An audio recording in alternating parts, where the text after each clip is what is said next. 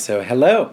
My names are Adelaide or Matthew Dickin, and I'll be having a conversation with Jules Skloot. for the New York City Trans Oral History Project in collaboration with the New York Public Library uh, and their Community Oral History Project. This is an oral history project centered on the experiences of trans identifying people. Today is December 13th, 2018, and we are recording in Jules' home in Fort Greene, Brooklyn. Mm-hmm. Hi. Hi. Do you want to tell us your, your name and if you want your age? Sure. My name is Jules Skloot and I'm 37 years old. And what are your gender pronouns? He, him, his, or just my name. How would you describe your gender? Um, uh, many different ways, depending on the context. Um, and depending on the day or the year. Yeah, I don't know. I like I like trans. It just feels relaxing. um sometime yeah. Yeah, I think that's it. I like that too. it feels good sometimes Yeah. to just be like, it's just that It's easy. just trans. It's so hard and it's just that Yeah, easy. totally. Otherwise, where would I start and where would I stop? right. We I talk all the time. Yeah. Every day, like you said. when and where were you born? I was born um I was born in Madison, Wisconsin in uh, September in 1981. Yeah. What was Wisconsin like, or when you were growing up and during your childhood? Um Well, Madison was and is like a college town. My dad worked at the university. Um, so I there was like a an exciting energy of feeling like people were there to do something big, you know, or exciting, you know. There was there was like a people were like up to stuff. um, and I felt, I guess I felt that. My dad was a theater professor and um, directed plays like the undergraduates and graduates were at the university. So, like, he would invite theater students over. Um, so that was a, that was exciting. You know, I felt like there were interesting folks all around, and um, yeah. It was and still is like a pretty racially segregated place. Um, and I am white. I grew up in a white neighborhood, um, predominantly white neighborhood, I should say, and went to schools that were racially integrated but very like segregated within the school. Um, I was also, I am also a white Jewish person, and so I I remember I just remember being very aware. Um, growing up in Madison at that time was I had like a palpable sense of uh, like white Protestantism. Yeah. Um, I guess in Catholicism, you know, white Catholic and Protestant people, and that that was like the main way of being. That was like the normal way, and that. Um, uh, so I felt different, um, and that was like troubling and confusing. Um, yeah, I felt different than the kids who were different too. You know, like I just felt really different. um, but I think there were other things like about like my family that contributed to that too. There were, Yeah. yeah. Did it feel like, did you have an awareness that it was religious mostly for your family or yourself, or did you feel different layers of difference? Um,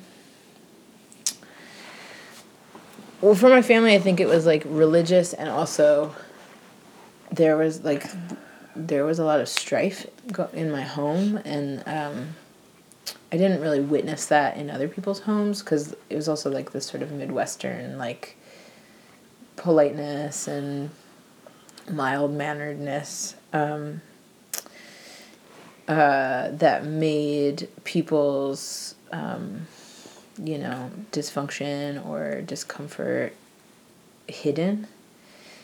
Um, or there's just like a, a lot of pretense layered on top um, of like how we act and what we say about ourselves and about our families and about our communities and there's like so much else going down underneath the surface and i felt all those energies like coursing through me but i and i felt that i knew that things were different in my family but i didn't really know um, that things were hard in other people's families too necessarily and so i i think i i felt you know like some shame about that. And so it all got conflated like whether it was like jewishness or whether it was like you know like mental illness stuff that was happening in my family and like denial and codependency and all that stuff. Like it was hard. I didn't i didn't necessarily have words for it um, but i just felt i felt kind of like scared and bad about myself and how things were going in relation to the group or the norm or Mm. else, yeah. But I had I had some really good friends that I met along the way, and um, those people like that was really lucky. I kind of feel like I won the friend lottery of life, and those people are still my close friends today. Um, so I really I feel like they really saved me.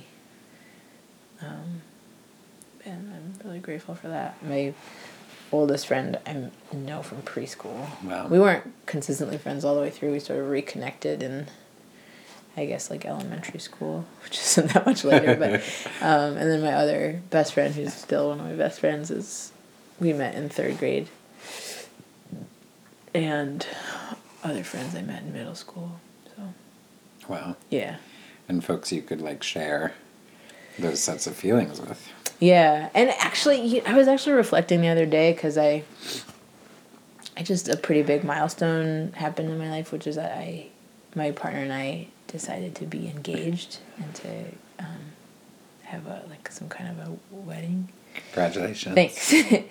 and um, I was texting those like childhood friends. Yeah. We all had a text chain about it, and um, I was just saying, I was like, "Thanks for being my family, and thanks for helping to raise me." You know, I just I was feeling really like emotional about it, and then I was like remembering back. You know, I didn't always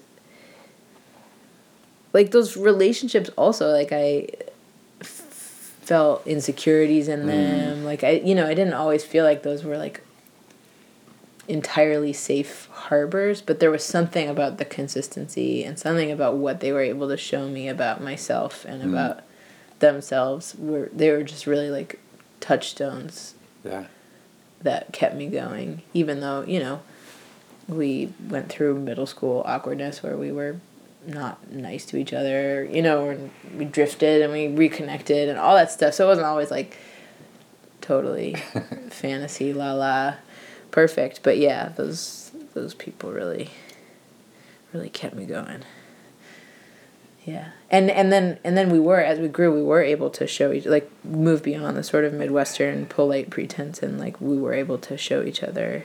I think that might be one of the things that really did it for me. Like we were able to show each other um, what was really going on in our lives, um, and what was really going on in our families, Yeah. and that um, I was like, oh, everyone's got something. It's not just me. It's not just us. Yeah. So that was really helpful. Yeah. Yeah, and to still have that like chosen set of people around you throughout life is pretty Yeah. amazing. Oh my god, it's really amazing. I know a lot of people that have. Yeah, I don't know. Seems like it's like kind of rare, and Yeah. I kind of feel like it was like the universe throwing me a bone. Like, you know, you got this is your family, which I, you know, they're good people, and Um, well, you don't know. I'm telling you, they're good people, and there's a lot of hard stuff there. So I feel like um, I got, I got these, I got what I needed to know enough to, you know, make it to grow up. Because you really don't know when you're a kid. Your, you know, your universe is so shaped by what you see. And this was like, you know, 1981, so there was no internet. Totally. And there was the encyclopedia. I remember being very excited about the encyclopedia when we got that. Just like pour over it. But yeah, I didn't have any other way of knowing like who else was out there and what they were thinking and feeling and what they were facing. So Do some of those friends live here in New York now, or none of them do. none of them? Yeah, but we managed. Um, a couple live in the East Coast. Two live in Vermont right now. Two still live in Madison Yeah, with their families. One lives in Phoenix. but you're the New York. I'm in New York, which is actually useful because they come to New York because it's a place where people need to or want to come sometimes. So, Sure. So yeah, and I'll see. Actually, it's because it, it's almost like winter holiday time. Uh-huh. uh, I'm gonna go to Madison next week and I'll see them. Some of them. Do you go back regularly? Um, I do. I try to. Uh, I have a niece now who is like very wonderful and important to me. And I, when she was born, I really made a deep commitment to her that I would be there for her. So, I since she's been born, I like when she was younger. She's eleven now. When she was really young, like when she was born, I went for. I had a summer break because I was in grad school, so I just went for two months and lived there Yeah. and um, uh, and then I've tried to go like three three times a year, if possible. Wow. Lately, it's been like two. Yeah. But you're connected. Yeah, I'm connected to my family, but it's good that I don't live there. I need some. I need a certain amount of space. Otherwise, I uh, get lost. I Yeah. lose. I stop being able to take care of myself. Yeah. Or feel my own feelings. Is your dad still teaching at Madison? He retired actually about 10 years ago. Um, he taught there for 40 years. and now he's retired and my mom retired. Um, so they, they, but they, my niece mostly lives with them. So they're like full time grandparents. Yeah. Yeah. Um, do you, I mean, you mentioned your dad's students coming over and Uh-huh. like that sense of energy around them. Here. Um, yeah. Do we have any specific memories of like seeing?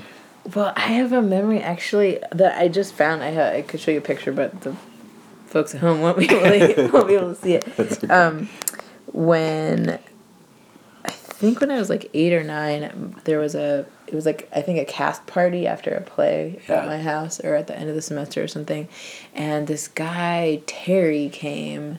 He was really tall, and he had, I think he had long hair, and he brought he was wearing this like creamy colored like blazer, you know, like very nineteen eighties like shoulder pads Yeah. and like very kind of like boxy blazer, and I was like, that is the coolest garment I have ever seen, and he left it at our house, and I found it Wow. and I just like wore it all around. I had to like roll up the sleeves a lot. but I, re- I remember um, I remember that about in you know related to gender. There was like third grade, I guess so. I guess I was not eight. Was a big sort of gender year where I.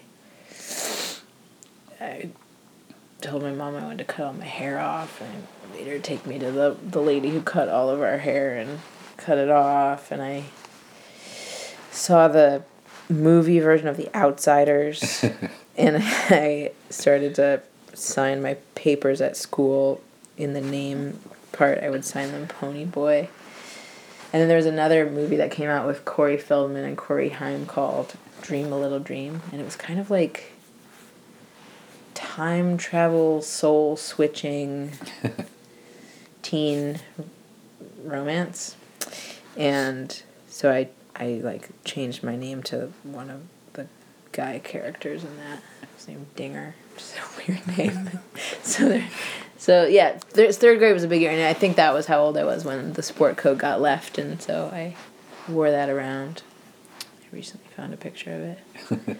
um, yeah, so yeah, there were like interesting folks that came through the house, and also I mean they were just like they were theater people, which like not to generalize, but I you know I think that there was like a certain there's a way in which they could uh, be playful with me and um, and, uh, and I felt like they weren't maybe like as adultist, you know, like they were interested in thoughts I had and like what I was gonna say, you know. Yeah.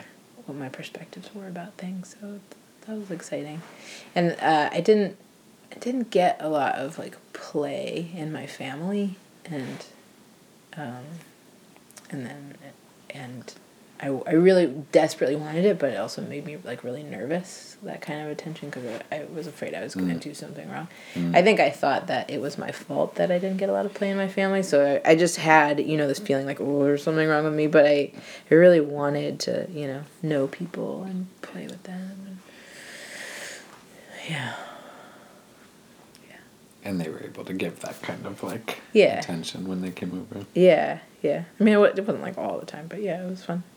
And um, and I definitely played like really hard with those friends. Like, and and we would like dress up. My friend Emily, who was the one from preschool, right around that age, also we started to like dress up in different characters and go like around the block and down a couple blocks. There was a cafe, and we would like decide what our characters were going to be and like come up with these elaborate costumes and then we would go in character to the cafe and like sit and order. They had scones. We would sit and order a scone. And it got to the point where like the people at the cafe were, were like would you like your regular table? Like you know they would play along with us. And one time we were like hippies and one time we were like an old married couple.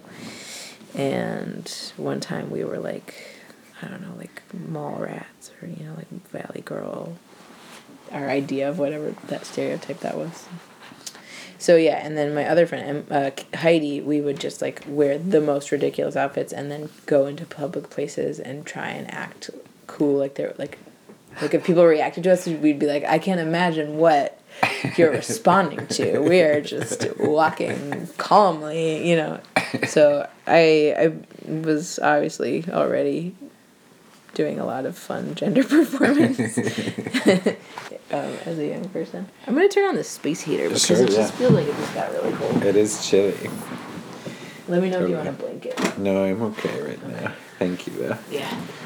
Those were you were in elementary school with both of those friends? Yeah. Yeah. Yeah. So really Really young, and yeah, goofy. yeah. Yeah. And had some sense of like playing it sounds like with the external world too and their expectations of you and Yeah.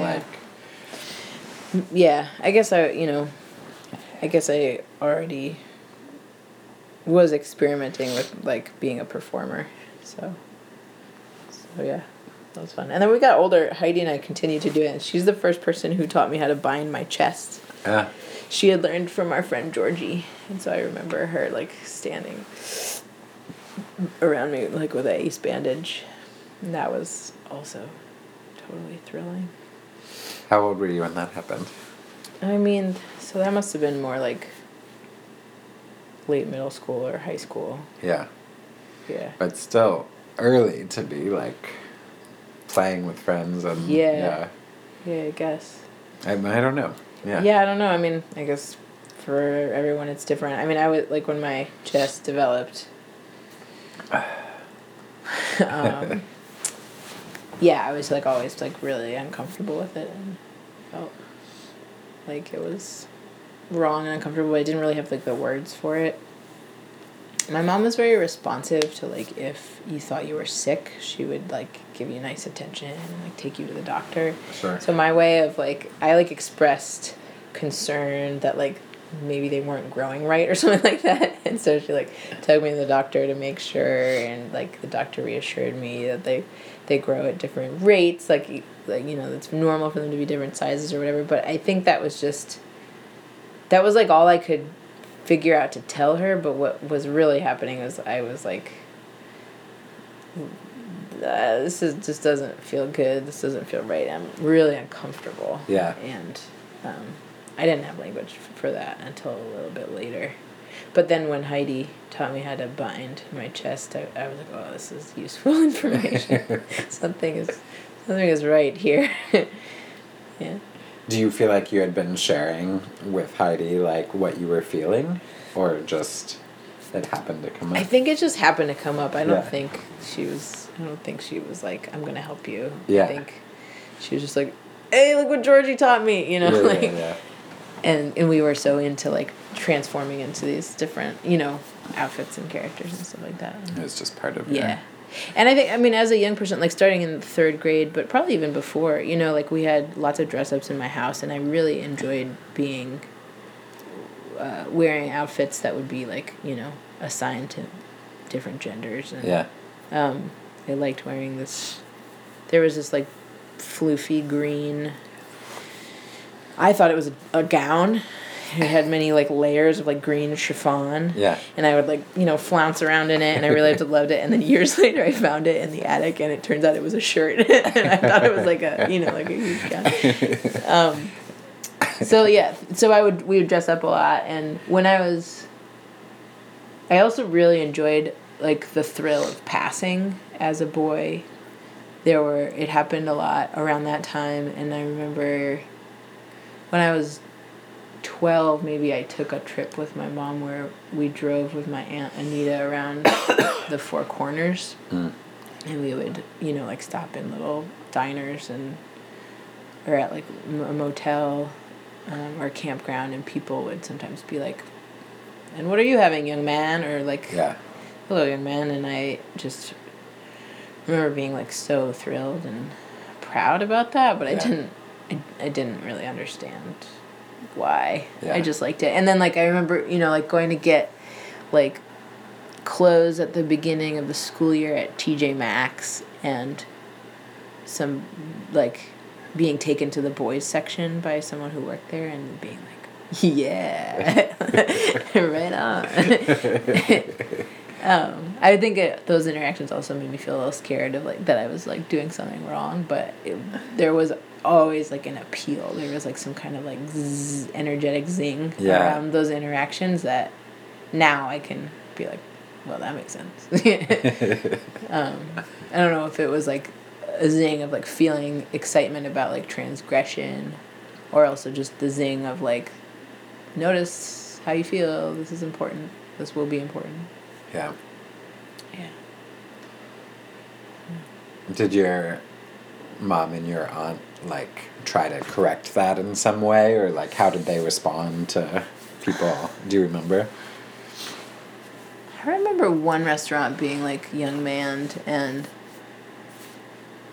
I don't really think that they corrected. I think they were pretty just like noticed how I remember all of us making a joke about how I was wearing earrings and Yeah. being like, "Ugh, I mean, come on, like how could you? But I I don't know if I made that joke because I was like scared or embarrassed or Yeah. something.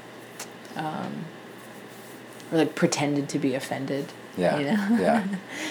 Yeah, but I think they were pretty chill about it. I don't I don't think my mom started to like worry about me transgressing gender more until I got to college Mm. and she got Well, there were um there were ways in which I transgressed gender in terms of like expected behavior and Uh, roles uh-huh. and she definitely let me know that she was concerned about that, not directly. But like I remember in middle school having these friends who were boys come over at, after school and my friends who were girls were there and I think I don't know if I was dating or liked or one of those boys liked me or whatever but um yeah I guess I must have been dating one of them dating you know we were like in eighth grade or something, and or seventh grade. I mean, not that you know young people are have big feelings and valid feelings, and love is love. You know, even if you're young, but I don't know what we thought we were doing. We like barely spoke to each other. You know, it wasn't. Yeah. it, uh, it wasn't a super deep connection, and I spent the whole time after school, basically talking to my girlfriends, Mm.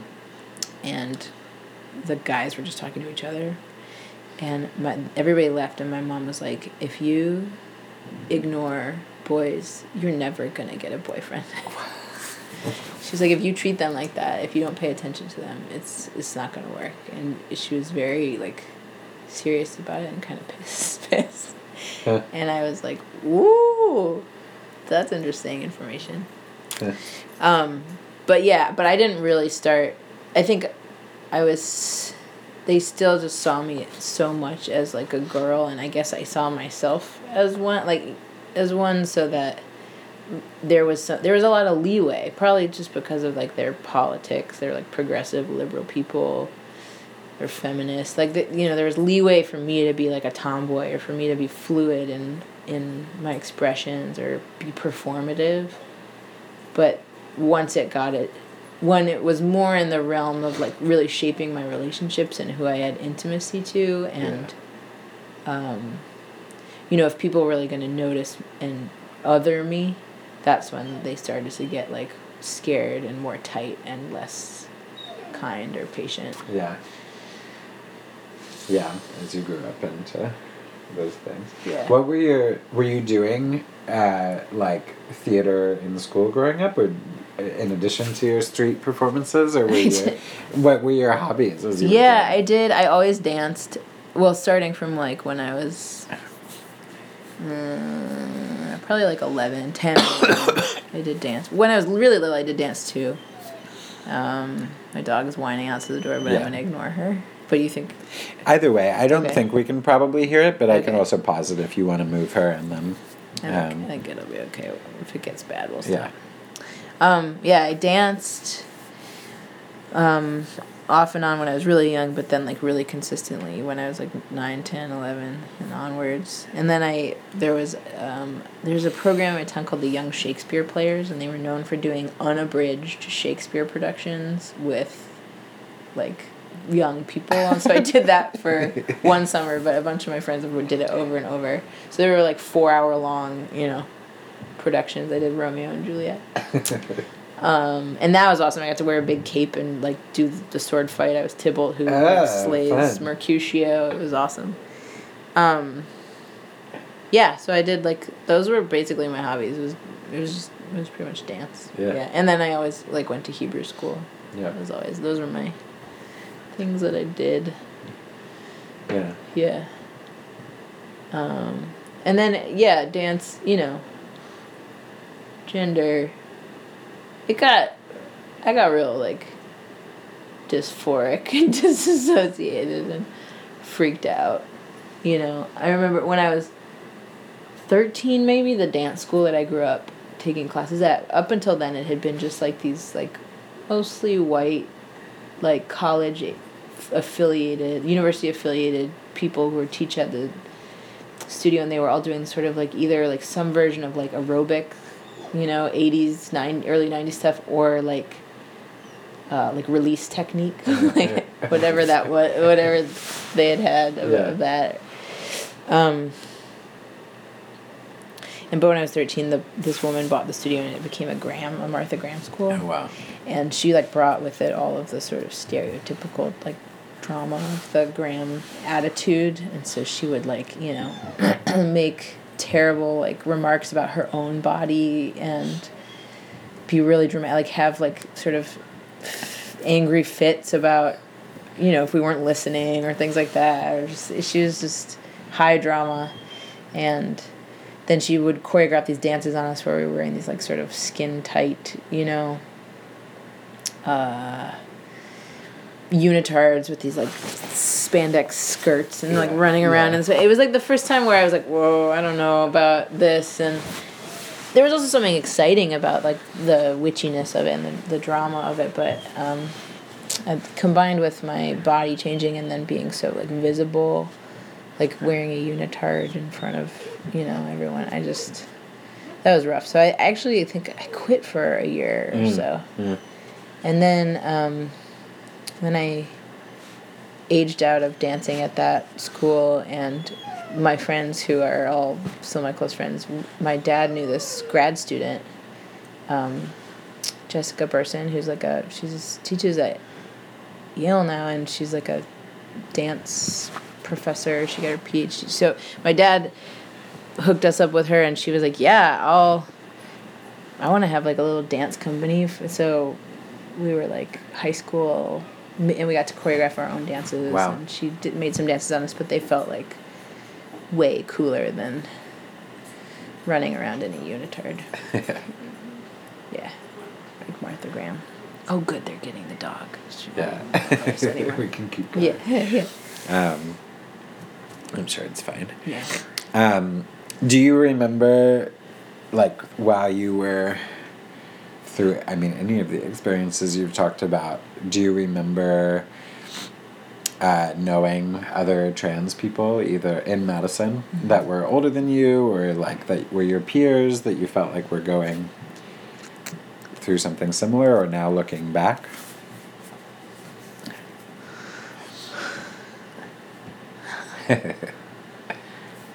Mm.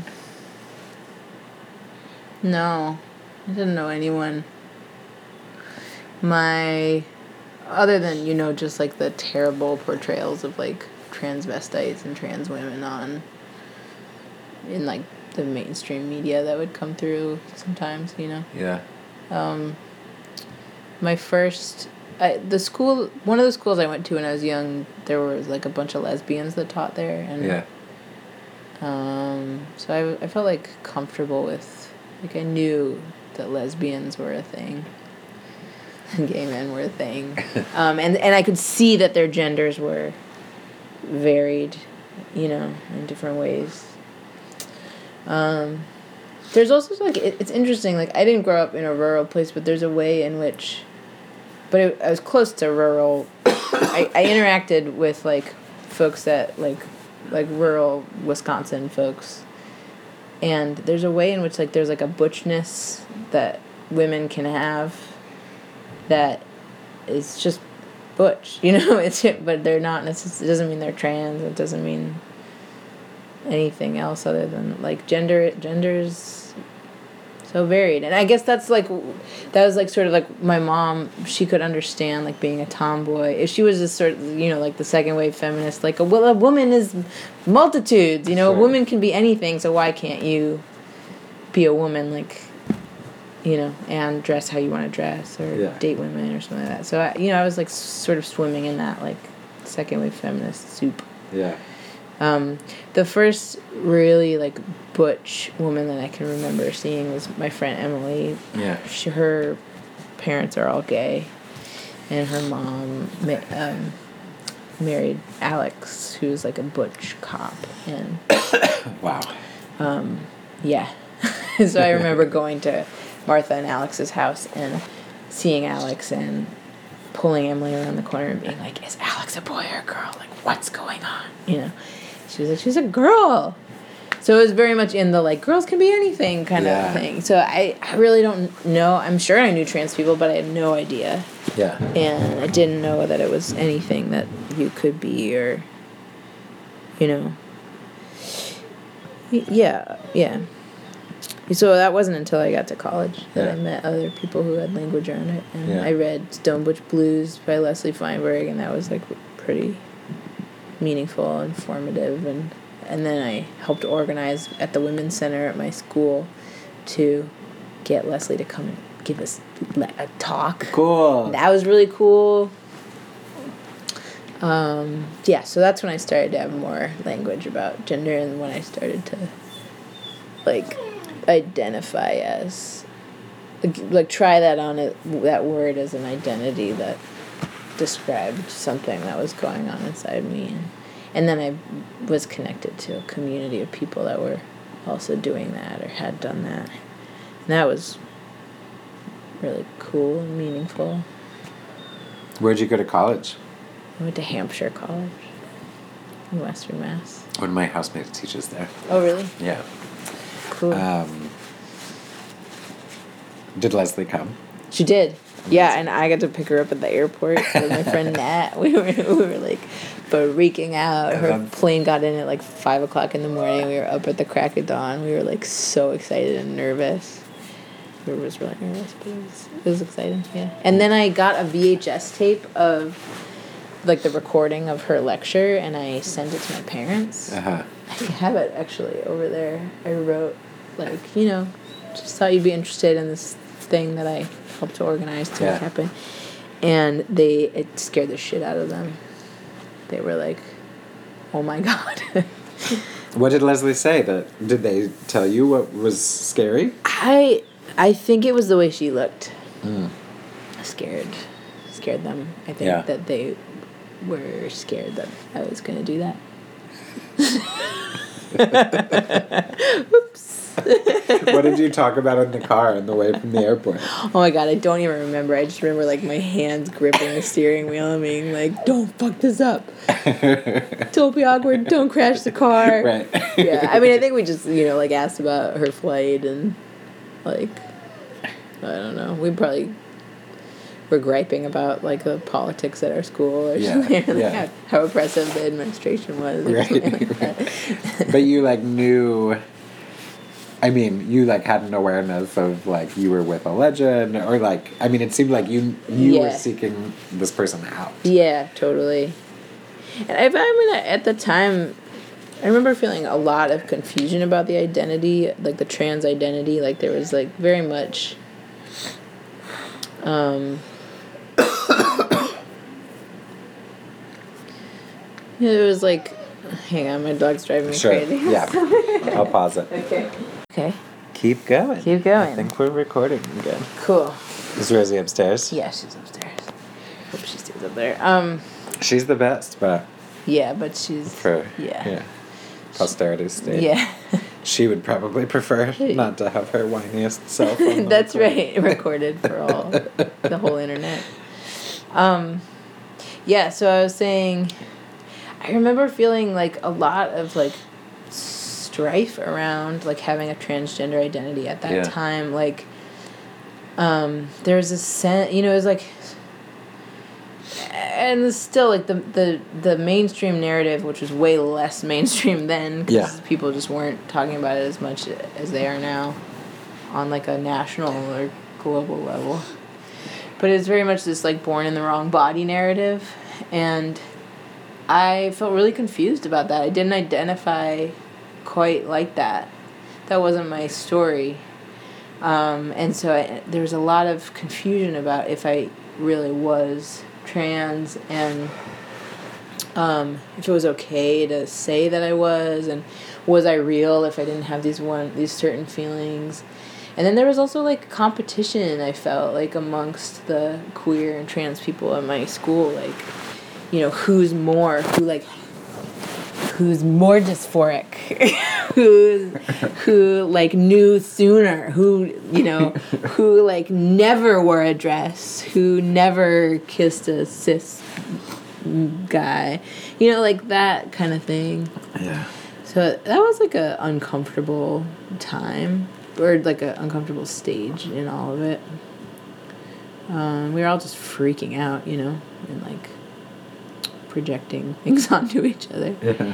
So yeah, so I remember like definitely feeling like excited to be in the presence of Leslie Feinberg and also very aware of like our different experiences and different upbringings, you know, different generation, like different class backgrounds, um, different like regions that we were from. Um, so I was like, you know, am I? Yeah. Yeah. Are we? you know, and I so I felt like some strife about that and um, insecure, all those questions. But yeah, Do you remember if it was something you read or a teacher or like meeting people? Like I feel like we had sort of um, I'm just which is okay, you know, if you don't remember. But I just feel like suddenly now we're talking about a time of your life where there were a bunch of people who were really deeply competing around even the language of this word. Yeah. But I imagine the first day at Hampshire, you weren't like, oh, those are my people, you know, or maybe you were. Yeah, no, I had to find them. Like, Yeah. and for me, there was like a, um, yeah, I think it was like a, I was like a very gender fluid young person, Yeah. And then I feel like puberty, I tried to like zip it all up, and then it was like this slow process of like chipping away at, and for me, I was like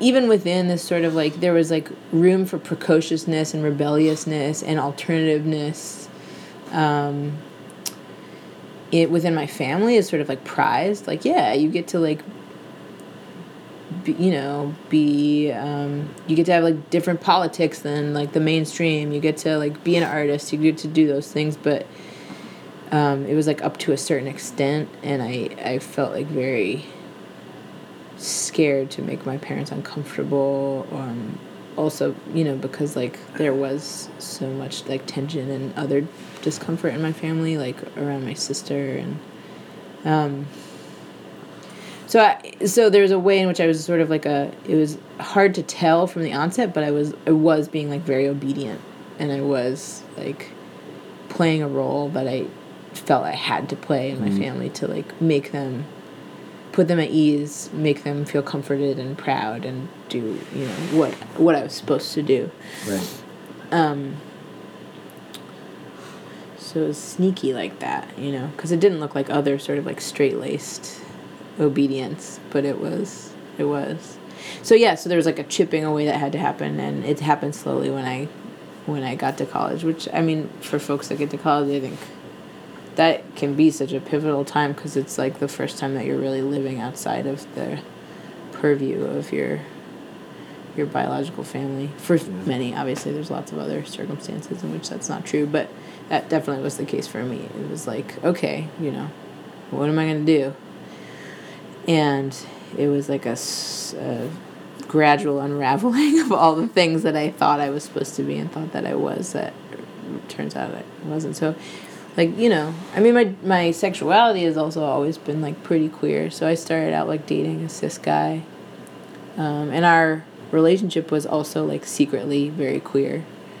Like he was just into gay gay shit but nobody knew from looking at us you know? My hair was like still pretty long and i wore like weird ripped up vintage dresses and combat boots and um, you know so i looked like some kind of some kind of girl. And um, but we were like we were queer. Um, and then it was like and then i got like a really big crush on a, a girl so it was like a it was a coming out like in terms of my sexuality and then and then my gender identity. And it was also like there was a time at that school everyone was like really obsessed with like butch femme. Um, that was like you know the way to be gay. And so uh, once i was like realized that i wanted to be trying like kissing girls and making out with girls and really like admitting to myself that like most of my most intimate relationships were with girls and women or women. Um, then i was like okay well then i'm just gonna go butch you know? So then it was like this like 90s like you know like what i don't know it was just like a, i just really went for it with the style. You know there was like all these signifiers like what you wore and what you how you signaled to people like what you who you were and um yeah so I don't know. I don't even remember what your question was, but yeah, I think it was seeing people being in this sort of like petri dish of folks that were all like thinking about gender and thinking about sexuality and Yeah. kind of like growing um, and with each other and, and reading books and seeing movies and seeing performances. There was like a gender, a drag ball, you know, I forget what they called it. Gender fuck or I don't know, one of the, you know, once a year everyone would just do wild performances and wear wild outfits and I was like, yes, Yeah. this, this, It's something. It's still got that zing. You know, like Yeah. I'm interested. Yeah. Yeah. So it was people of like many genders and Yeah. yeah. People of many genders. Yeah. Yeah. um, I felt suddenly very awake and alive too, and excited by all the possibilities of who we could be and what we could do. Yeah. I watched, you know, like every queer film I could get my hands on, every gay book I could get my hands on. Just kind of like inhaled it and gave myself like an education that I, you know, I gave my tried to give myself all that information because I hadn't gotten it Yeah. because because my parents couldn't give it to me. But you were able to find those resources at Hampshire and through friends, or was it like more sort of on the DL, or you know, I was at Hampshire through friends. Um, I guess that like Leslie Feinberg lecture was sort of the most that I got it like through Hampshire, like as a like the institution. It was really just friends and uh, and movies and books, and I definitely would like. I remember like being home on a break or whatever, and like leaving my parents' house and going to the bookstore and just like hanging out in the gay lesbian Yeah. section, you know, for a couple hours and then and then going home, you know. yeah, Um, yeah, I was really like needing something that, and I was like making up for, you know, uh, the void. totally. Yeah. Was there a moment Yeah. where you feel like you either consciously made a decision, or where you just were like, "Oh, I'm not following that same sort of like obedient structure," Yeah. or I don't think there was a moment. I think it was over time. I mean, there must have been a moment where I was like, because there's like a million little ways where you have to like identify yourself in, in social situations in Yeah. college at home you know so i think that uh, there must have been a time when i started to like identify myself as trans as Yeah. queer but i i really didn't do like a coming out it just kind of was and there were the the times in my life where i had to like i really i didn't really come out as queer to my parents they knew that like I made out with some girls in like high school. Yeah. So they, but they it wasn't. I just like came home from college and I said I had a girlfriend. And that was it. I didn't, I didn't come out otherwise, and until I had to tell them that I was taking hormones, and then I had to tell them that I was gonna have surgery. Those Yeah. were the coming outs, and they, yeah. Yeah. yeah. Did you ever travel to New York when you were growing up, or when you were living in Madison? I did. Oh my god, I just remembered that I came to see the original um, production of Rent. Wow. I mean, we came as often as we could because my dad was from my dad grew up in Brooklyn. Okay. And um, so at that point growing up, my grandma was still alive, so Yeah. I had aunts and uncles and cousins and my grandma was here. So we came as a family. I don't remember now if it was like once a year or every other year, or, you know.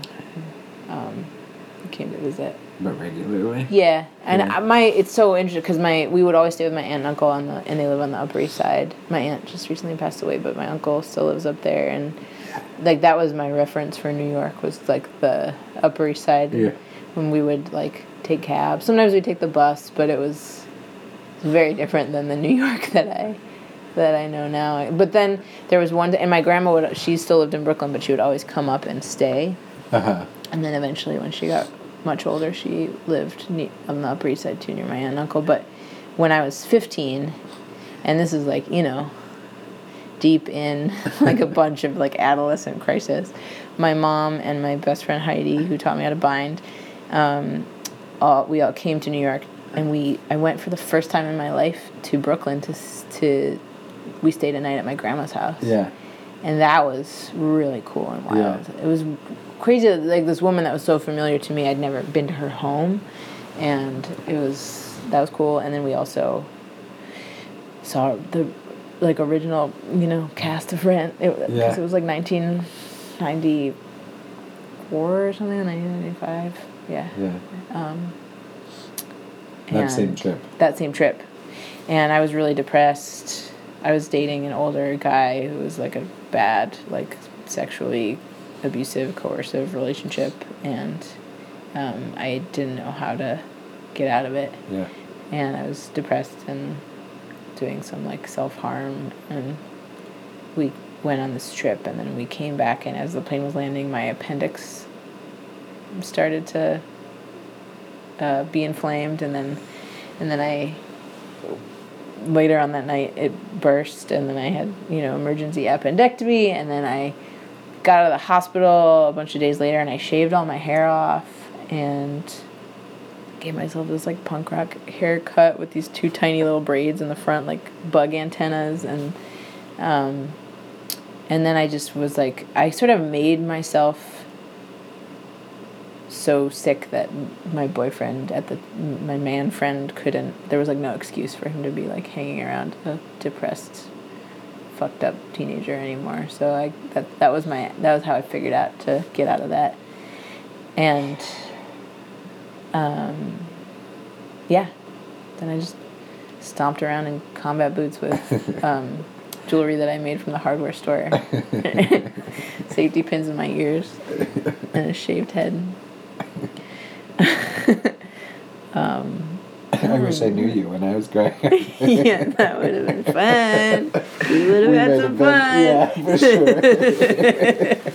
right. Doesn't sound exactly like the aesthetic that I had, but a lot of the other elements of how to get yourself out of situations and Yeah. other things Yeah. sound related. yeah, really, yeah, relatable. Cousins of each other. Yeah. sure.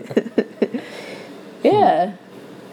I don't remember what question led to that, but Um, well, you remembered Rent just when I asked if you. oh, if I'd been to New York. Yeah. yeah, yeah, yeah. So my memories, my early memories of New York are like ba- basically just my aunt and uncle's house Yeah. or my other aunt and uncle's house, um, and then just like you know walking around on the Upper East Side. But then, yeah, then when I was fourteen or fifteen, whenever that was, we came to Brooklyn and. Staying in my grandma's house was really cool. I mean, she had like stacks of papers, like she like hoarded papers, all the papers of her life. So it was like you know bills, but also like notebooks that my grandfather had written in when he was alive, and like photographs. And it felt like I was walking into like a family archive, but like a very haphazard one. Um, and that, yeah, I have a, like a memory of. I feel like she lived off of like Kings Highway or something like that. So Hmm. I, that was really cool. And then I moved here. Well, then I came a couple other times to visit in college. Um, I shaved my hair off again when I realized I sort of had a. There were all these um, sexual assaults on the five college campuses, and there's everyone was just like talking about sexual assault, and there were all these like vigils and the Clothesline Project, and it sort of like hit me. I was like, oh fuck, like that's what was going on with that ex boyfriend Yeah. that I had had. That that's I, I didn't know like no one had ever, had ever like said the like acquaintance raped me or anything. Like, I just didn't know that that was a thing, and so I I went through a process of like being, you know, sad and angry and grieving and going through all that and so I, my friend Emily, the one with the butch cop stepmom who I met in preschool, all gay parents, she was living in Bushwick at the time, Oh, wow. and I, and that ex boyfriend, he was still contacting me at college, and I just was getting really, like really freaked out, and so finally, uh, he lived here in Williamsburg. He was trying to be a novelist, and I, um. So I call I I don't know how I contacted him. I don't think people were really emailing very much back then, but probably. Somehow I got in touch with him, and I came and I stayed with her in Bushwick, and that was a new experience, like walking out in Bushwick, and that was like a whole new world to me. And um, and then I met with him at a cafe in Williamsburg, and was just like, listen, stop contacting me. This is what happened, and you know, he didn't like. He was defensive, but he didn't like to his credit, he listened and and never we never he never contacted me again. So that was Wow. good. Um, and then I went back to Emily's house after and shaved my head again. Gave myself the same punk rock haircut from high school. It was like, okay, I'm just gonna go back to like what I what I something feels true here. Yeah. So, and then after that, I started making out with more girls and broke up with that queer boyfriend and um, that was another like pivotal part in like the me like sort of piecing together parts of my identity and bringing like bringing up things that you know I had learned to like repress or not think about or not look at Yeah. and then I felt so like disassociated and fragmented you know so I was starting to kind of weave myself back together While you were at Hampshire, and then also, but then New York is showing up in these interesting. Yeah Kinda ways, yeah too. yeah and then I, I wanted to move to new york after college but i just was really i couldn't figure out how to do it it was too overwhelming Yeah. to me i didn't i stayed at my aunt uncle's house a little bit after and i tried to like give my resume to the 92nd street y Yeah. because they live around the corner from it and i remember going in and like they wouldn't even let me through the metal detectors because they were like do you have an appointment with hr and i just like lost it. I just like turned around and i was like i can't. I don't know how to do this. I grew up in the midwest Yeah. you know i i don't understand. So i moved to seattle. Um, partially because i knew that there was like some kind of a queer modern dance scene out there. Yeah. and um and I did pretty good. You know, that's where I like really learned. I learned about like sex being fun. I learned I got to practice being like a genderqueer trans young adult. Um I like paid my bills and yeah. And then and then I moved here to go to grad school cuz that was like the way that I could figure out to like Yeah. have like a community around myself which seemed like the way to how, yeah. Otherwise, I was just oh, it was like a tsunami. I was like, how do you how do you do it? I I didn't have what I just didn't have what it took. um. So yeah. So then grad school. Then I lived in Inwood when I first moved to New York. I found a roommate on Craigslist, and I lived in Inwood, and I was in grad school for two years. And that was really exciting. I mean, because then I got to really plug into like a dance community, and yeah, and my life has been here ever since. That that was in two thousand six. 2006, so Yeah. like 12 years ago. Yeah. Came for grad school. And Yeah, how old were you when you moved here? twelve years ago I was uh, twenty five. Yeah. Oh my God, I was a baby. I was so young. I didn't know how young I was. I'm 26 right now, but that's You neither are? Here, neither here nor there. I just didn't Yeah. know you knew that. Yeah. Yeah, wow. I'm a youngin too. That's so cool. Yeah, it's it's it's nice. I mean, yeah. I hope you know I don't there's I mean nothing disparaging about that. I just like I can't believe how much I've learned and lived since then. yeah. And then I like I, I was I was really young, but I was, you know, I was making bold moves and I I knew what I knew and I was Yeah. going for it. But I can't believe how long ago that was. Yeah.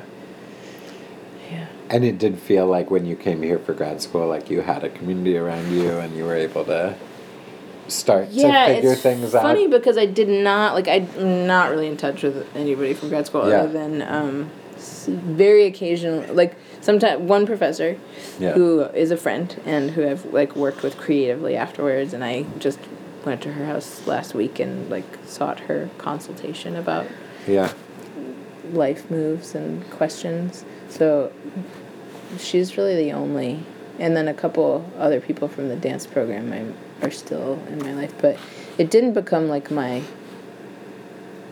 my long lasting community but it was it, it was like a structure that helped me get on my feet here and learn my way around and like just like sort of contextualized me here and then i and then i was able to go from there Yeah. yeah What was New York like when you moved here? When you finally moved here after wanting to? and- yeah. Yeah. Um, That's a really good question. I mean, huge, huge, huge, huge, and multitudinous, and overwhelming, and Yeah. um, yeah, you know, it's not like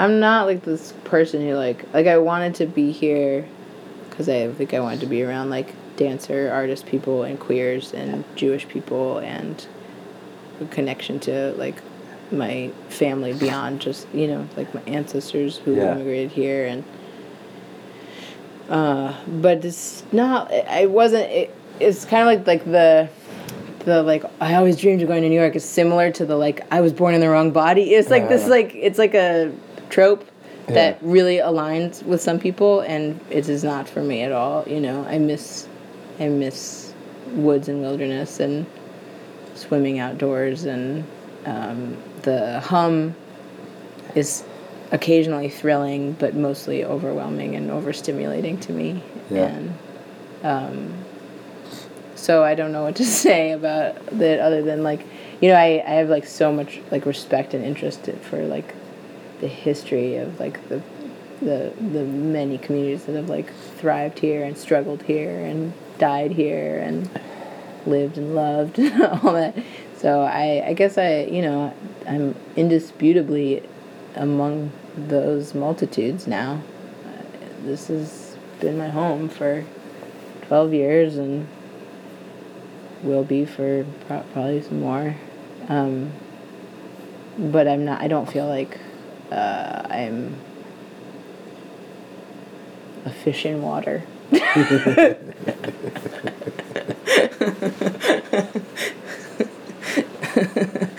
you know. Yeah. But oh my god, you know, yeah, so grateful for so grateful for the for New York and the people of New York, you know.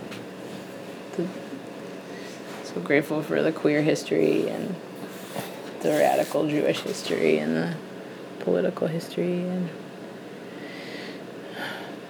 yeah. I guess that's good to think about for me like when I am overwhelmed to to remember to remember to be nourished by by that. Did you find communities that, like, right as you were moving here, or like, what was your journey towards finding the people that sort of Yeah. could teach you that history, or were living that history, or Um.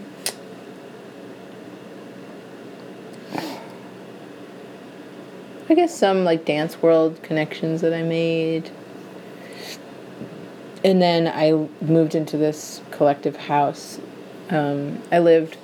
I had like a girlfriend who, from the end of college, who then we broke up and got back together. And she moved out here, and um, we moved to Brooklyn together after grad school. And um, started to.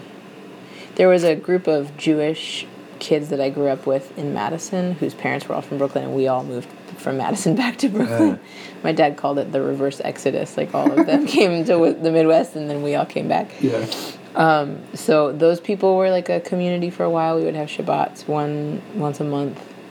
Um, and then I, I tried, you know, to find different, you know, I would go sometimes to like Jews for Racial and Economic Justice, like the, their Purim party, or I would go to like Kolot Chayeinu's Progressive Synagogue, go to their like Sukkot parties, or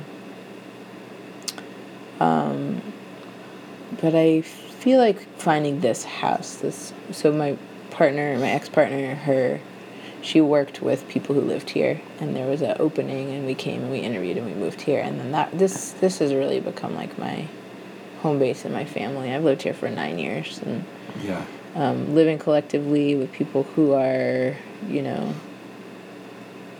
uh, activists and organizers and teachers and artists and, you know, being connected to each other's lives and joys and struggles and um, in a way that feels way more like functional than my childhood family living situation for lots of reasons partially because they're not my family so i don't react to them in the same ways and Yeah. i'm a grown-up so i have more agency and i'm not as like powerless and and i just really like them so um yeah, so this has been an exciting community to, to be a part of, and I think been an anchor for me living here. Yeah.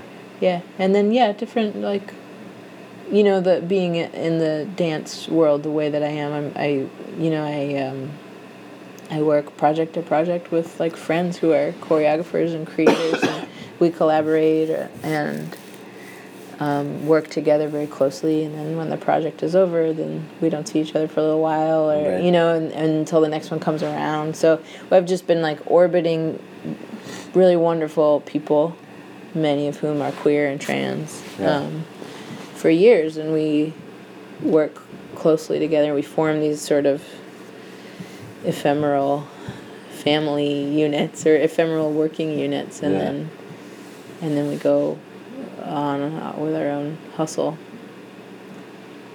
Yeah. Um,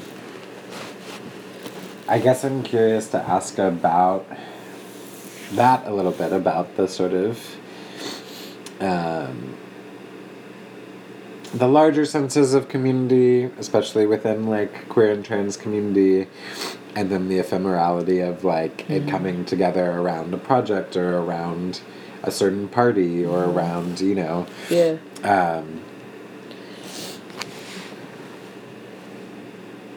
have you seen ways that in the city you've been able to like stay connected to those people throughout? Or like when you're not working on a specific project or have some of those relationships been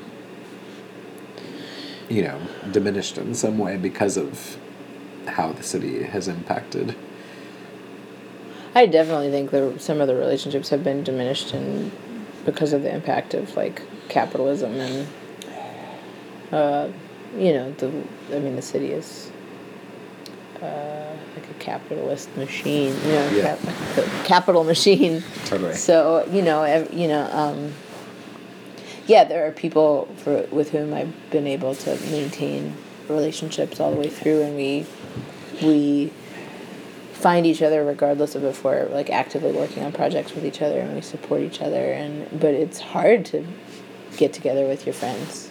Um, we're all like working really hard and we're hustling and you know freelancing and piecing stitching together our schedules and so you know people it's hard it's just hard to have the time and then we're also exhausted so who wants to like get on another another train or get on your Yeah. bike again and go you know to wherever whoever you know many of us are like 40 minutes apart on a train or like a yeah or a bike or something. So, so yeah, those are the constraints and the struggles, and then um, sometimes there's like competition. I think um, that makes it hard to be truly intimate because because I think there's a lot of like isolation and shame that comes with like trying to make it in capitalism and make it in like a very impoverished art form. You know. yeah So there's like, you know, the scarcity mentality, and people are competing for the same grants and relationships with venues and p- presenters. And I think, you know, I feel pretty fortunate to have connections with people beyond that, you know. And also, like, I'm not particularly individually ambitious to be like, I don't. Uh, I don't make as much of my own work anymore. I mostly collaborate. I used to do more on my own, and um, that's just uh, I think I'm just more of a I don't know socialist or something. I don't know. like I'm more. I'm like I yeah. that's not my personal ambition. So I don't. But there's like oh, I do have the shame part mm-hmm. of like what's wrong with me. Other people seem to be able to do it. I'm working so hard. I'm so tired. Why can't I make it? And then that you know then there's also this sort of like invisible piece about class where a lot of times in in our field the dance in the dance field uh, and all over like people just don't aren't forthcoming about their wealth and their resources and so you know I, mean, I have a lot, you know I have like middle class privilege that's where I came from and I you know I have so I have like the training but I don't have the current like assets yeah of that. So I get really confused and often blame myself Yeah. um, for my struggles. Are there artists or collaborators who you've seen or like moments where you were working with someone where you felt like there was an exceptional moment where people were either being more transparent about that or working as a community or as a small pocket to um, like shift that? Yeah, I think some of those, I've worked with people who are um, who just are really forthcoming from get go about like uh, if if there's pay and what this what the scale is Yeah. and what what to expect and what they can offer. Um, and right away, that just like helps everything to have it just be named and said Yeah. um, because it's so weird that then there are people who don't you know who just like engage you in something but don't tell you and then you have to be like are, are you gonna pay me and because like there's these like f- weird um because it's like a it's like on the Venn diagram of our really it's like we're we're friends and we're collaborators Yeah. and there's also the power structure of like eh, I guess employer in a way or Yeah. like you're a contractor and contractee or contracted Yeah. Um, and all those things are overlapping each other and so it's like oh, no you, you just want to be like cool and easygoing or whatever but there's like tremendous fuckery like Yeah. masked in that you know Yeah.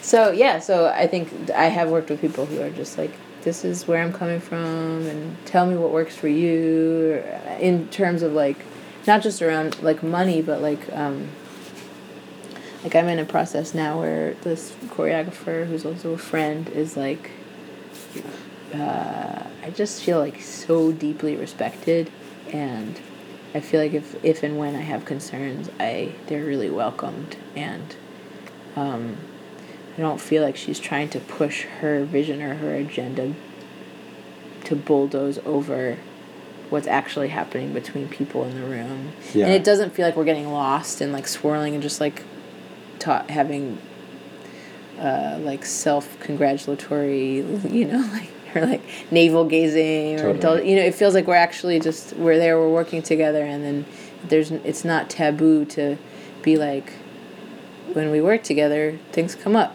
and Yeah. let's talk about it. And what are we doing? You know. So, yeah, I have found that, but I've also found the opposite. So, Yeah. um, how have you seen?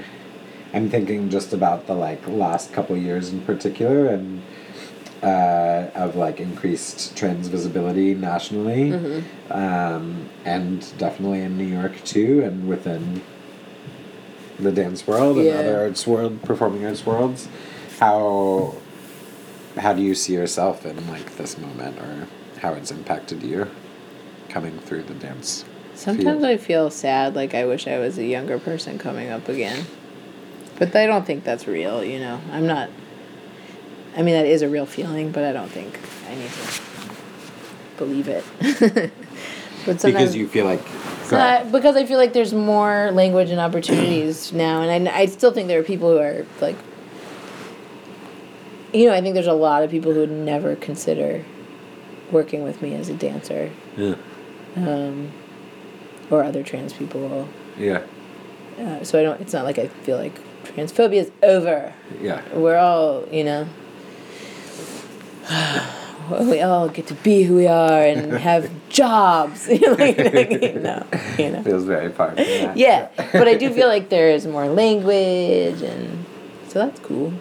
I feel excited about that for for the young people that are just coming here and stirring the pot, and I guess for myself. Um, yeah, I don't think I realized how. Uh, how much I don't think I realized how transphobic the dance world in New York was until kind of recently, yeah which is says something about my other like comforts and privileges for sure.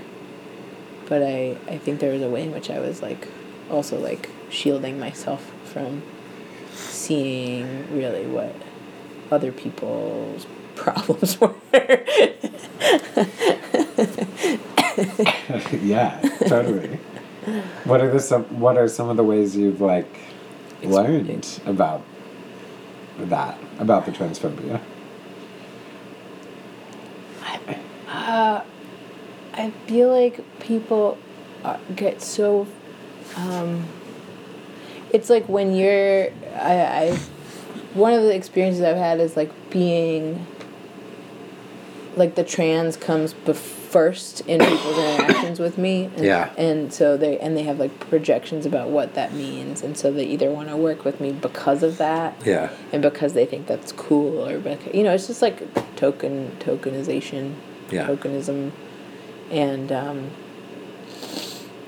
dehumanization, Yeah. Um, and then not realizing, like taking, thinking like, oh, you know, this person actually wants to see me, and it's like, oh no, there's they're already they're coming at this in by compartmentalizing and fragmenting me, and not knowing really how to see me, even if they have the best intentions. Um, yeah. Yeah, I also think there's a way in which, like, because, um, you know, there, I feel like there are many parts to my gender. To go back to your first question, you know, like, I, I enjoy, I have, I mean, what even is it anyway, right? So, like, masculinity, femininity, I just have, oh, yes, I have that. so, and there, are, um, there, it sort of comes out in different contexts. So I think there are pe- situations and where people see me where I seem like really masculine and really butch, and then I think there are ways that people see me and I look very effeminate or feminine and really fey or whatever, you know, and uh, I really like that and I want to preserve and protect that about myself and Right. celebrate that about myself. Um, and also I like that, you know, it, it's useful. It's a useful tool to like put on different masks and different ways of walking and talking and being and um, I guess if I'm if I'm choosing it and I'm in control of it, it feels good. If someone's trying to make me do it or says you have to be that way in order to be my lover, or you have to be that way in order to work for me, then that's it. I get. You know, maybe I'll choose to do that for a little while, but then you're you're only getting a fraction of Yeah. who I am and um but what I got lost. There was something I wanted to say there.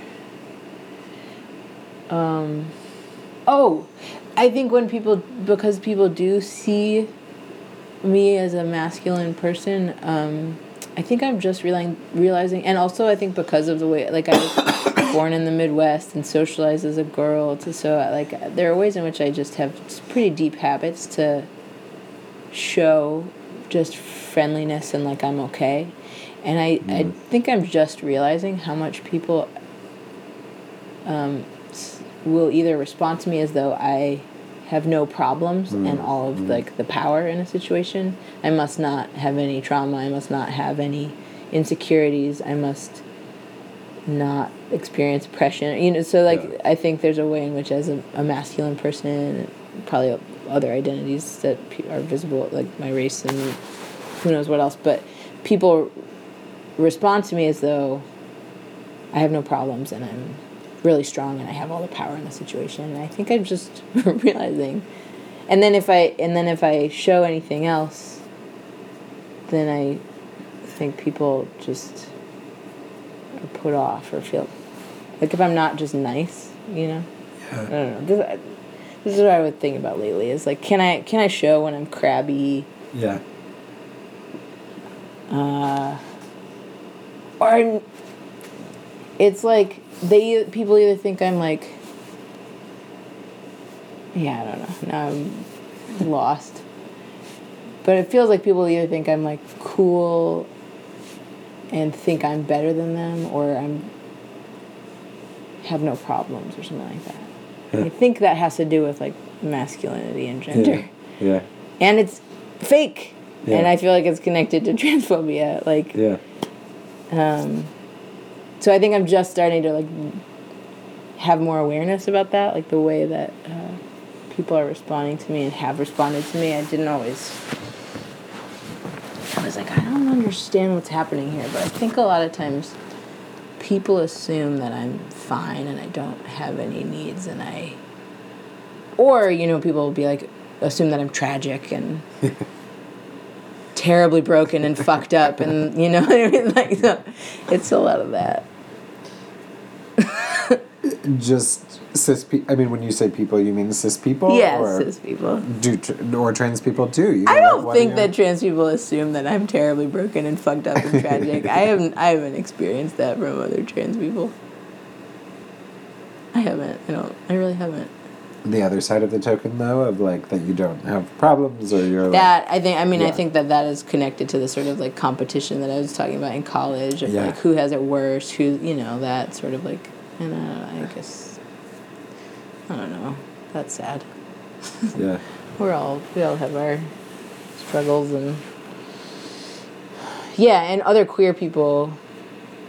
I've definitely experienced that a lot with like lovers and partners, like people just not seeming to understand that uh, they have a whole range of feelings and experiences, and also me guarding them from it. Like you know, I learned not to show that or to to need anything or so it's it's I'm in a new process of sharing that with, people yeah, letting them in on it and figuring out how to let people in on it Yeah.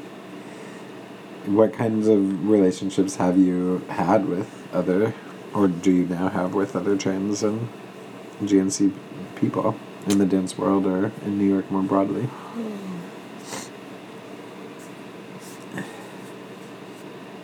A lot in the dance world. I feel like most of my not most of many of my close other dance people are trans or gender nonconforming. Um, and if not that, then they're cis and queer, Yeah. or straight and cis and very queer aligned. you know, Yeah. I feel like that's the definitely the artist community that I am a part of, or communities that I'm a part of, or connected to. Um, also, the Jewish communities now I feel like are most like predominantly pretty queer. I'm not a separatist though. I do, I do really appreciate having some straight people in my life. and Yeah? some- and some and some cis people in my life. Yeah, for sure. I do. I do. I know that could be controversial, and sometimes I regret feeling that way. But I, I, I mean, you know, a lot those friends that I that have saved my life were my closest Yeah. people. Some of them are queer. All of them are cis. Some of them are straight and Yeah. very queer aligned, and they're my family. You know, Yeah. And they show up for me when some of my like trans siblings can't. Yeah. You know, we need we need everybody. Yeah. I need everybody. Or all kinds of people. yeah. Do you, um, there's a question here about the other, like whether you feel aligned to LGB communities in mm-hmm. addition to, and I just feel like what you just said about sometimes when other trans people can't show up mm-hmm. is also definitely true of my range of experiences of mm-hmm. like deeply needing trans relationships and anyway uh, do you how do you see that in relationship The to what you were just saying? LGBT? yeah or like as an umbrella or as a something done so far Okay, we can try that. 81 Fort Greene Place it says Oh, that's weird. Thanks, we're back there. So, um, this is a new recording. Now, our second attempt at a new recording because my phone is full, apparently. Um, but we are now recording again. Um, and yeah, we don't have to go back and cover everything. But um, yeah, we talked about uh, like communities in the larger queer and trans umbrella. And then I asked you about intergenerational relationships you had. Yes. Yeah, yeah. Yeah, I was talking about um, my dad has a friend named Karen who is uh, androgynous, and I don't know how she identifies her gender.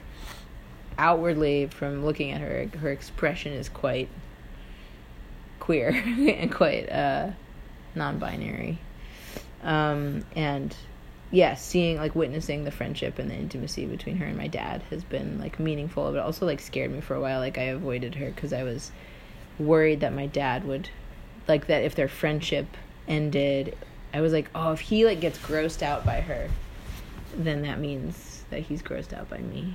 Wow. Um, and so I just kind of kept her at a distance for a while. But then when I had chest surgery, she sent me this sweet. She, I guess, I guess my mom came to visit a couple weeks later, and she brought this present from Karen that was like a, a bow tie from her collection and a little pocket square that matched it. It was blue satin, and a, a note saying that she um, was proud of me and admired me and respected me and that she loves my dad and that's cool.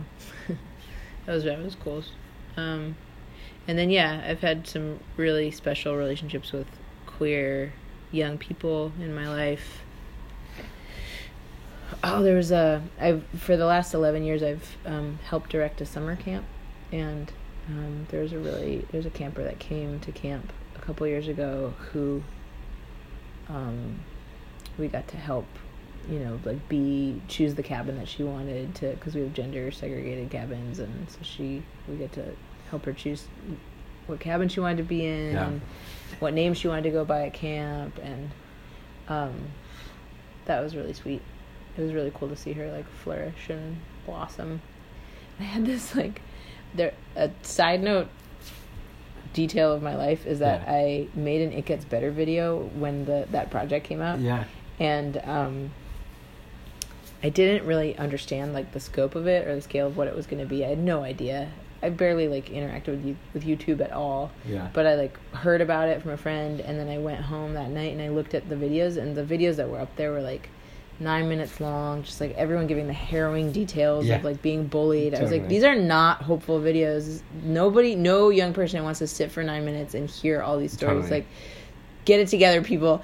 So I was like, okay, I got to do something like short and sweet, and so I just I, I made like a thirty second video, um, and then I uploaded it, and then it ended up being in their book. They made a book of it, so it's like the first page Wow. of the It Gets Better book. so I just had no idea that I was gonna, you know, like what was gonna, and then other things came from it, which I could say another time. Well, I, it's not like a secret, but it snowballed in a way that was very unforeseen in my life, which is in that they took it and they made a Google Chrome featured the It Gets Better project in a commercial. And so they used a clip of my video, and for the like the two minutes that I not the two minutes, the two seconds Yeah. that I was in a Google Chrome nationally like you know aired commercial, Yeah. I made about eight thousand dollars Wow. for two seconds because of all the like royalties that came in, and Mhm. that's actually what funded my top surgery. Wow. So it was like a very interesting, surprising turn of events. But the cool thing, the cool thing happened with that one camper when and she was like in the girls' cabin. It was rest period.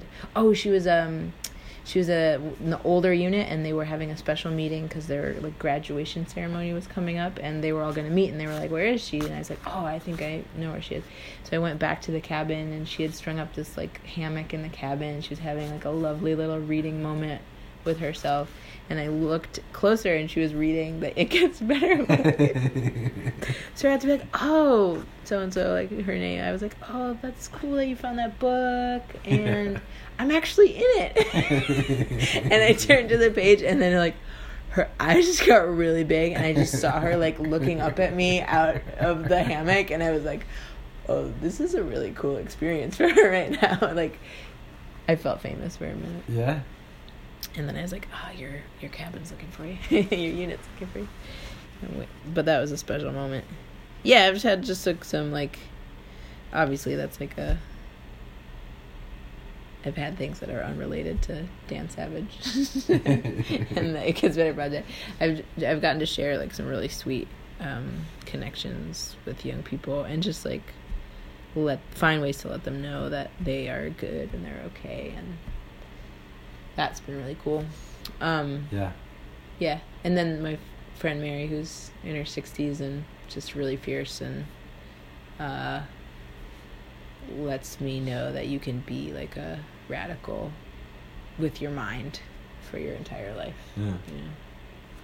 Yeah. Yeah.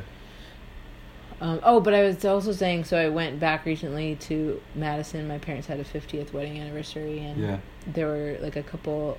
That Alex, who is um, Emily, one of Emily's moms, was there, and um, this other older lesbian. Um, and there's still a way in which I don't know. Actually, don't know how to say what I want to say. There's a way in which I feel like transphobia makes people of an older generation and younger straight people like scared to talk to me and they get kind of paralyzed and so they don't ask questions about Yeah. my life and it can be really lonely um especially like around family or people who have known me my whole life i'm like come on just ask me any question anything say Yeah. something you know and then i end up being the person who's like how are you how's this you know i just like have to either lead and then i feel really bad about myself Yeah. um, and sad and lonely and angry. Um, and there's a way in which having a partner in this way that like looks more like heteronormative, I think, is like calming and relaxing to people. Um, and it's like sad and unfortunate, but it's cool because it means that like I'm actually getting they're getting to have me more and I'm getting to have them more. Yeah. I'm sad that it takes that, but it's also like it's what it is what it is, you know. So there was a way in which like people at that party because I had a partner who was there were so much more like coming towards me and asking me about my life like Wow. um, than ever before. Um, not that we have big parties like that on the regular, you know, it was a special occasion, but I just feel like the rest of the time people are scared to talk to me. And I, that might have to do with what I was talking about earlier, like masculinity or like I'm an artist, I live in New York, so in the Midwest people are like, ooh, you're hoity toity, you yeah. know, like, Yeah. so they think I'm cool and they think I, they're scared to talk to me. And so it all gets wrapped up with like transphobia and stuff like that. But there was something else I wanted to say about that, but I don't. Oh, but then it was really amazing. I had this really cool interaction with Alex, who had met my partner for the first time and was like, "She's great. She's really wonderful." And it's really meaningful. I mean, Alex has been like one of the grown-ups of my life since I was very young. So she was. It was. It felt really meaningful for her to be like, "She's great. I'm really happy for you." And you're a lucky man. I was like, I, that's really special that she figured out to say that. You know, I don't, I don't particularly identify with the word man, Yeah. but I, she was like, it had just had all this special flavor of like, she was really reaching out to, Yeah. you know, With the language she with had. the language she had Yeah. to to see me, and she's one of the grown-ups of my life, so that that was a really moving moment. Well, Yeah. yeah. I like that range of stories that you just like laid out of I don't know how just rich those moments from across generations can be of Yeah. someone like seeing you in a book that Yeah. like has a certain kind of thing like I don't know Yeah. um, like weight to it or gravitas Yeah. to it, and then that language too, and just, I mean, talk about alignment with like gay communities, and I'm just so happy that Dan Savage paid for your top surg. Yeah. I know. I just I know. love that Isn't so that much. awesome? To flash back to that, I really, I really love that. It made me really happy. Yeah. Feel better about that whole Yeah, the whole project. the way that that Yeah. project impacted my own life and Yeah. all that. I feel Yeah. it's a nice little redemption. um, How are, there- you? Do you wanna? We can, we can keep talking, but we can Yeah, also. whatever feels good to you. do you I'm have good. any other questions that you feel like? I mean, we could talk for. You know, For as long as Forever. we could and Yeah. want to, yeah. Yeah. I'm. Uh, I was so the record. The people listening will now know. I've. I have had a this fever for a couple days, and I do feel myself sort of fading. Oh but, yeah. We um, but want to like ask a few things. Okay. If that's if you've Yeah. got another totally. fifteen minutes or something, just uh, um. Yeah, I was curious. A couple of the questions that like this project has sort of pointed to is like, um, yeah, a couple questions I think sort of about New York and your time here. A couple questions about like other social movements, Mhm. um, and and then we can sort of wrap. Yeah. Yeah. Um, but yeah, I wanted to start with that question of like you've alluded to in different ways, but um, I think one of the lovely things about like recording these interviews with trans folks is like also to get a really present history, Mhm. contemporary history of like other social movements that you're looking to or like projects in New York or beyond that Mhm. are inspiring to you. Mhm. Um, or that you've been involved in or anything like that that you feel like sharing Yeah. in terms of like how we're actively now creating trans history Yeah. And this could be like activist movements that are like related or unrelated Totally. to like, gender and totally yeah. Um I mean, obviously in recent years our the world has been really impacted by Black Lives Matter and the movement for Black Lives. Um and I feel just grateful and excited for the way in which that is like transforming like the dominant uh, transforming the conversation in the mainstream of our country. yep Um, so I'm ex- I look to those organizers. I feel really inspired by um, Mijente and um, doing like amazing Latinx um, organizing, mostly in like the the Southwest, but the way that's transforming, I guess, the country. Um, yeah, so I feel yeah, those are some of the movements that like I'm looking to. I'm not directly, you know, a constituent. I'm not a constituent of like the who they're for, but I, you know, I I try and live and do my work in solidarity with them. Um, I I haven't been very connected to a specific organization in a long time. When I lived in Seattle, I helped to form the Seattle chapter of Jewish Voice for Peace (JVP), um, and experienced like you know like definitely felt like triggered and scared and backlashed and um, kind of stopped doing that for a while. I just went to a JVP action the other day that I just had such mixed. Fe- oh, now I'm talking on the record. I just have mixed feelings. I feel like um, the language that they use makes so much sense to me, and I see how it will be completely ineffective at changing people's minds and hearts. Um, and I feel like, and I understand why people feel like it is a moral imperative to name something as they see it, using words like um, like apartheid and all the stuff that you know, all those words. And I see how, and and I believe that we should see it and name it as we see it, and so it's powerful for people to get together and like say it. And I also Yeah. like I know, like the the community, uh, the communities that are like, in, and I know this like the structure of the problem. I I feel like uh, I get hopeless. I'm like, Mm. it's not going to work if you say that word. You Yeah. have to taboo it. You have, and this is actually a concept that I got from my partner. She was like, we have to play taboo. You know, like if I say, in some instances, if I say like white supremacy or like hegemony or all that stuff, like people are to their eyes are to roll back in their head. They're just their brains turn off. That you know, so like we have to figure out of being ways of like talking around it so that we can actually like reach people and so Mhm. that to me i'm like curious about strategies that are really truly to do that but obviously it need, we need everybody to be fighting you know so yeah so i went to that action and i felt pleased that there were like 300 people there or whatever. Totally. And and I was like, uh, I don't know.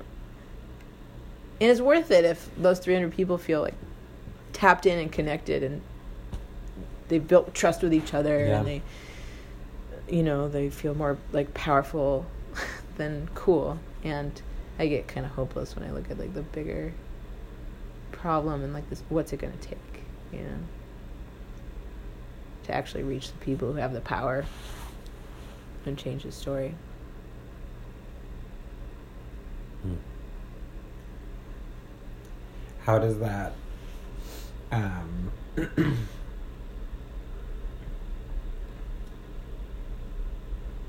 I don't know how to frame this question. Um I mean, I guess I'm thinking about New York like as a movement city and as one that you've lived in for uh, quite a while yeah and wanting to ask about like in what ways you've seen your scenes or communities within New York change. mm-hmm. Um, and I'm, so I'm trying to build a bridge from what you just said in terms Yeah. of like how people are. Well, one way that I've not seen it change, but I know it has changed, which I was just talking about with my partner also. The other night, we went to see the movie about Queen, about Freddie Mercury, the Bohemian Rhapsody. You know, there's like problems with it, but there are also Yeah. really amazing things about it. We were talking afterwards just about like the AIDS epidemic and just like, again, reminding, being reminded of like how uh, how much we, how impacted we are as activists and artists and queers and humans uh, by the loss of the, all those precious souls. Just how different. Who knows where we would be if we got to have them? Whoa, I'm kidding. I can really feel that. Yeah. Yeah. um. So that's you know, and I moved to New York after the real height of the epidemic, obviously. Um, so I was not impacted in that I like lost loved ones. Um, but I feel like the the loss is palpable in the city. Yeah. Um, and people are, you know, obviously still grieving it and reckoning with it.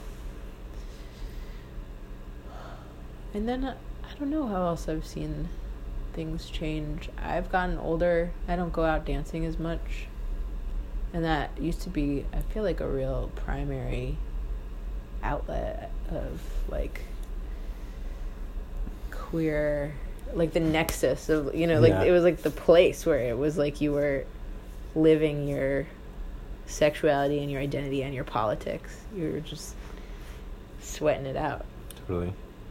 And I'm like tired and I have a dog and I have to work a lot and I don't have a lot of money and I mean obviously if if maybe it's not as important to me or I don't feel I don't know. I don't know why. But I just I don't do that anymore really. And I guess I miss it. So that's a thing to notice for myself. yeah. Um, yeah. It might be that I'm not a young adult anymore, and I, um, so some of the grips of adulthood are tighter on Yeah. me. Um, just sad. yeah.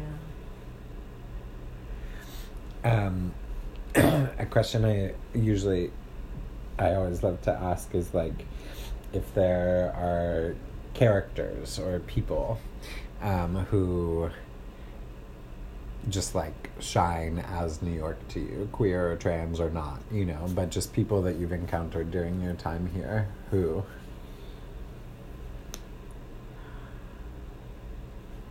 Yeah, I feel like I just had an experience the other day where I was like, ah, New York. what happened?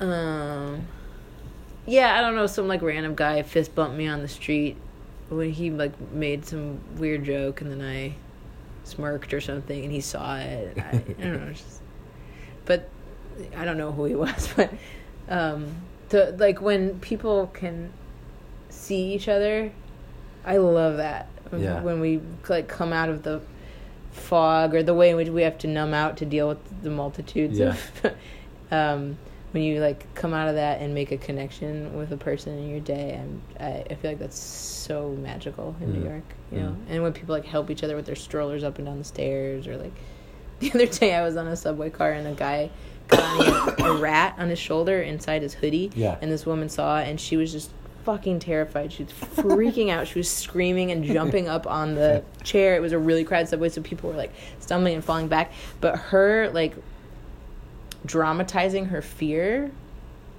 made everybody like laugh Yeah. and because we're all like fucking scared and so her like making such a big deal out of it and, and like people were laughing and i think people were also like annoyed or upset or but it was like it was like a release Yeah. for everyone around her Yeah. and it was like also hilarious um i also thought about miss colombia Mhm. who just passed i just loved seeing her anytime i saw her I was like, God bless us all. Goddess bless us all. we are in the presence of wonder. And yeah. Can you say who she was or how you encountered? Um, her yeah, I don't I don't really know much about who she was other than I would see her around like at the beach or in um in like parades um and she was an older human with a beautiful big beard and wore amazing um skirts and frills and frocks and often had a bird on her shoulder and um, amazing like hats and um, just had an air of magic around her. So, yeah, I always really appreciated her. Um, is there a moment from anything of what we've talked about or not where you felt seen that you might like to share? Ooh.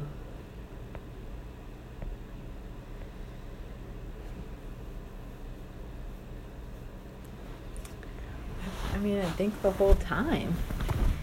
I loved I love moments when you let me know that you related to something that I said or um, that it struck uh, a feeling or a memory or some, in you or something you could relate to. Um, yeah. This is a nice thing to share with someone. For me too. yeah. And if you wanted people who are listening to hear one thing from you, what might that be?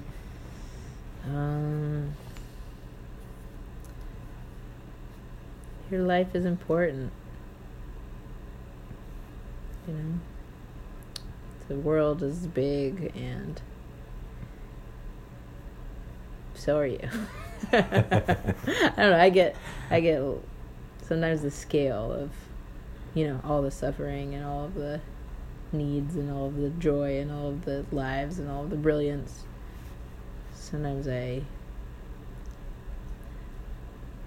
get lost in that. Um, I, it's easy to think, to go back and forth between, uh, like I don't matter in it or, where I really matter or something. so, uh,